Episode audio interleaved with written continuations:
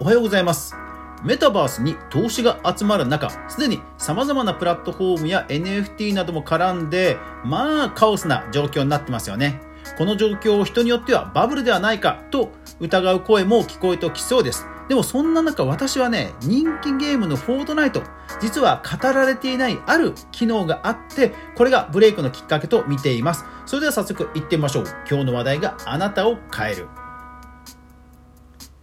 この番組はマーケターとして20年以上フリーランスで活動していますかぐわがネットで好きなことで稼いでいく人を全力で全力で全力で応援するラジオです。ぜひチャンネル登録、フォロー、通知設定、そしてニュースレターもね、毎日配信してますのでそちらも購読してくださると励みになります。ぜひよろしくお願いします。はい、今日はメタバースなんですけども、そうそう、なんか盛り上がってる割にはどうなのっていう論調も一部でありますよね。で、やっぱりそこは私は企業がどれぐらいちゃんとリターンを得られるかが私はポイントだと思っています。今はね、例えばナイキとかがあの 3D の靴に投資したりとか、いろんなこう投資をね、加速させていますよね。でも、リターンがないことには、あの、いわゆるサイクルが、エコシステムができませんので、まあ、バブルに終わるわけです。多くの方が、セカンドライフと呼ばれる、え2000年前半ぐらいに流行った 3D 空間の、あの盛り上がりを彷彿しているのは多分そういうところだと思います。あれも当時、ものすごく仮想空間上の地価が値上がりして、まあ、博報堂とか電通とかいろんな会社も資金を投入したんですけど、まあ、皆さん知ってる人、今はもう少数ですよね。うん。あの仮想空間ってあのどんなに無限であっても結局メモリの制約っていうところが現実的にはものすごくネックになるのでやっぱりねそれほどねリターンがないんですよね。でましてねあのメタバースでゴーグルつけてってなるとなかなか普及しづらいって考える人の方が多数派だと思うんですよ。なのでそういう中でただ私は今かつてと違うのはやっぱり今いろんなプラットフォームがあるがゆえに多分残るだろうなと思っていてその中でも企業が投資するならやっぱりフォートナイトだなという点をご紹介します。ほとんどのメディアで語られてないあることがあるので私はそう思うんですね。早速いってみましょう。はい。それはですね、えークリエイターサポートというシステムがあることですこれどういうことかというと、えーフォートナイトのメタバース、まあ、ゲーム世界の中にマップを実は自作できるんですよ。マイクラとかでもほら作れるって聞きますよね。あれと同じで、えーマップをユーザーがね、作れるんですよ。で、公開できるんですね。で、そのマップを、え公開した後はいろんな人がもう自由にその空間の中で遊んでいいっていうことができるんですね。でまあそそれだけだったら別に普通じゃんと思うかもしれませんまたはそれって VR ゴーグルと絡んでないからメタバースじゃないんじゃないって思われるかもしれませんでも VR ゴーグルかどうかはやっぱり一旦置いといた方がいいと思うんですね。うん。それは Facebook が投資してるから注目されるだけの話であって、やっぱり一旦ゴーグルは置いときましょ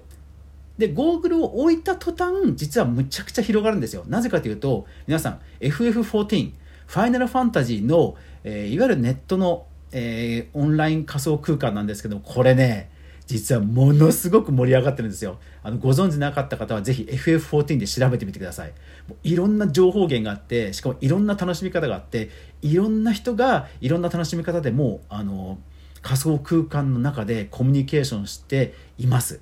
うん。FF14 の盛り上がりを知ったらね、あのメタバースが来ないとは多分絶対言えないぐらい、はい、盛り上がっています。で、フォートナイトも、まあ、さすがにそこまでではないんですけども、そのクリエイターサポートというシステムがあって、クリエイターがそもそもでマップを作れる、まあ、一般の人も作れるんですが、クリエイターサポートというシステムを使うと、さらにクリエイターがそこから収益を得られるっていう、そもそもエコシステムがもうできてるんですね。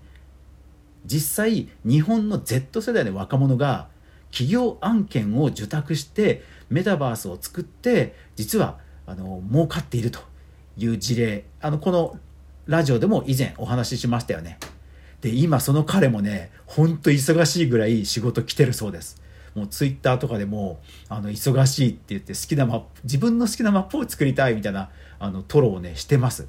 もうそれぐらいあの企業からの投資が集まってるんですね。でもなんで集まってるかというと、なんで仕事が来るかというと、リターンがあるからです。実際 JTB は、えーバーチャル観光旅行、えー、有名ゲーマーと、えー、人気マップで遊ぼうみたいな観光バーチャルな観光旅行をしてもう毎回満席だそうです。ですからもう3回ぐらい確かやってんのかな、うん、人気なければね絶対1回で終わると思うんですよ。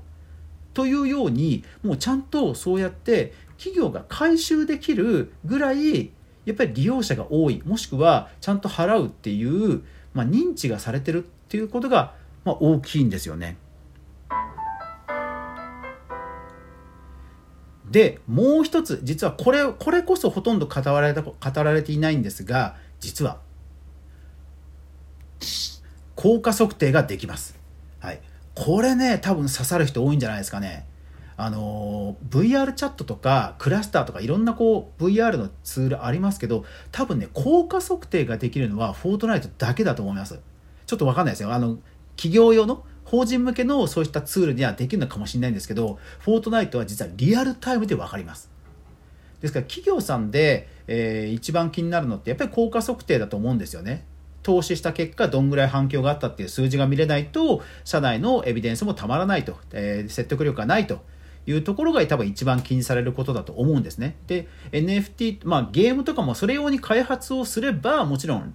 数字はわかるんですけども、フォートナイトはもう標準でわかります。はい。クリエイティブサポ、えー、クリエイターサポートに入っている人は全員、はい、え、インサイトと、えー、管理画面のダッシュボードの中にインサイトがあって、ここでリアルタイムで、えー、分かります。まあ、リアルタイムといっても本当にガチのリアルタイムではないんですけど、えー、今画面開きますね。えー、全期間のピーク、え私のマップは81人、え本日のピークは16人、え昨日より23%増してます。ツイッターで言ったからかな。うん、で、月ごとのプレイヤーが、えー、1万7000、1万、あー、これダメだ、ぼかさないといけないってか、いや、そうそう、規約上そうだ、これぼか、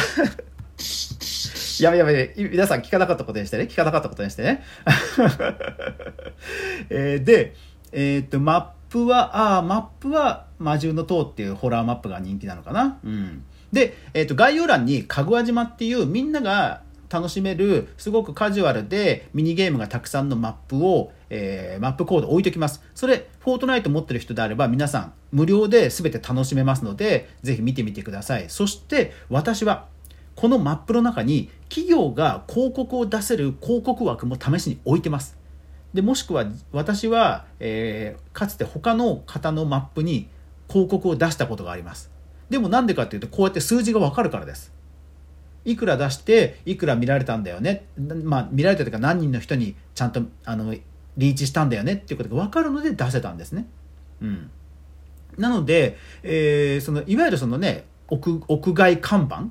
あの、リアルはね、現実世界でも屋外看板ってあるじゃないですか。あんな感じで、フォートナイトの中にも屋外看板の広告枠、私作ってます。なので、興味がある方、ぜひ、えー、私のマップに広告出してください。私のマップに広告を出してくださると、これだけの人数の人にリーチしますよ。なんていうことがちゃんと言えるわけです。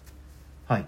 これね、多分私は一番大きいんじゃないかなと思いますし、これあんまりね、語られてないんですよね。で、えっ、ー、と、実はエピックもこれを多分意識してるんだか、このインサイトが充実したのも去年ぐらいからなんですよ。で、去年ぐらいっていうと、例えばフォートナイトで米津玄師さんがライブをやっていろんなところで話題になったとか、結構アーティストの方とコラボをしていろんなメディアを賑わせること増えてきましたよね。多分その辺の絡みもあって、じゃあクリエイターさん、君たちもあの自分たちでインサイトを見てより良いマップを作ってねということでそういう高度なインサイトのツールを提供し始めたんだと思います実際そうやって自分のインサイトを見ながらマップのチューニングをしてより多くのプレイヤーあのプレイヤーが参加できるように、えー改善をしていくという PDCA をちゃんと回しているクリエイターさんはやっぱりたくさんいます。逆に言うとそういうのを、えできるような運営ですよね、いわゆる運営を、えできるようにするということをエピックはちゃんと支援しているんですよ。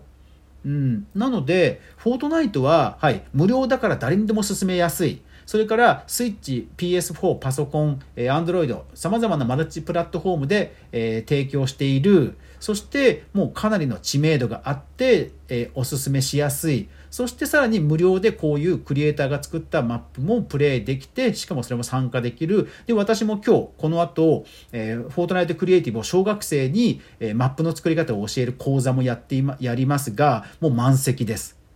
というぐらいリーチしているこのメタバースに数字もわかるメタバースに投資しない手はないですよねという話なんですよ。はい。ですので、ぜひ私のマップに広告出したいという人、あの募集しますんで、あのレターや DM などください。あの今ならお得に掲載させていただきますので、ぜひ、はい。えー、あそうだから実際もう、えーと、デモンストレーション的に作ってるマップもあるのでそちらの方も概要欄に載せておきますのでぜひぜひチェックしてみてくださいなのでメタバースの本命はまずは今後増えていくんでしょうけどまずはフォートナイトから来ると思うあまり語られてない理由それは効果測定ができるでした。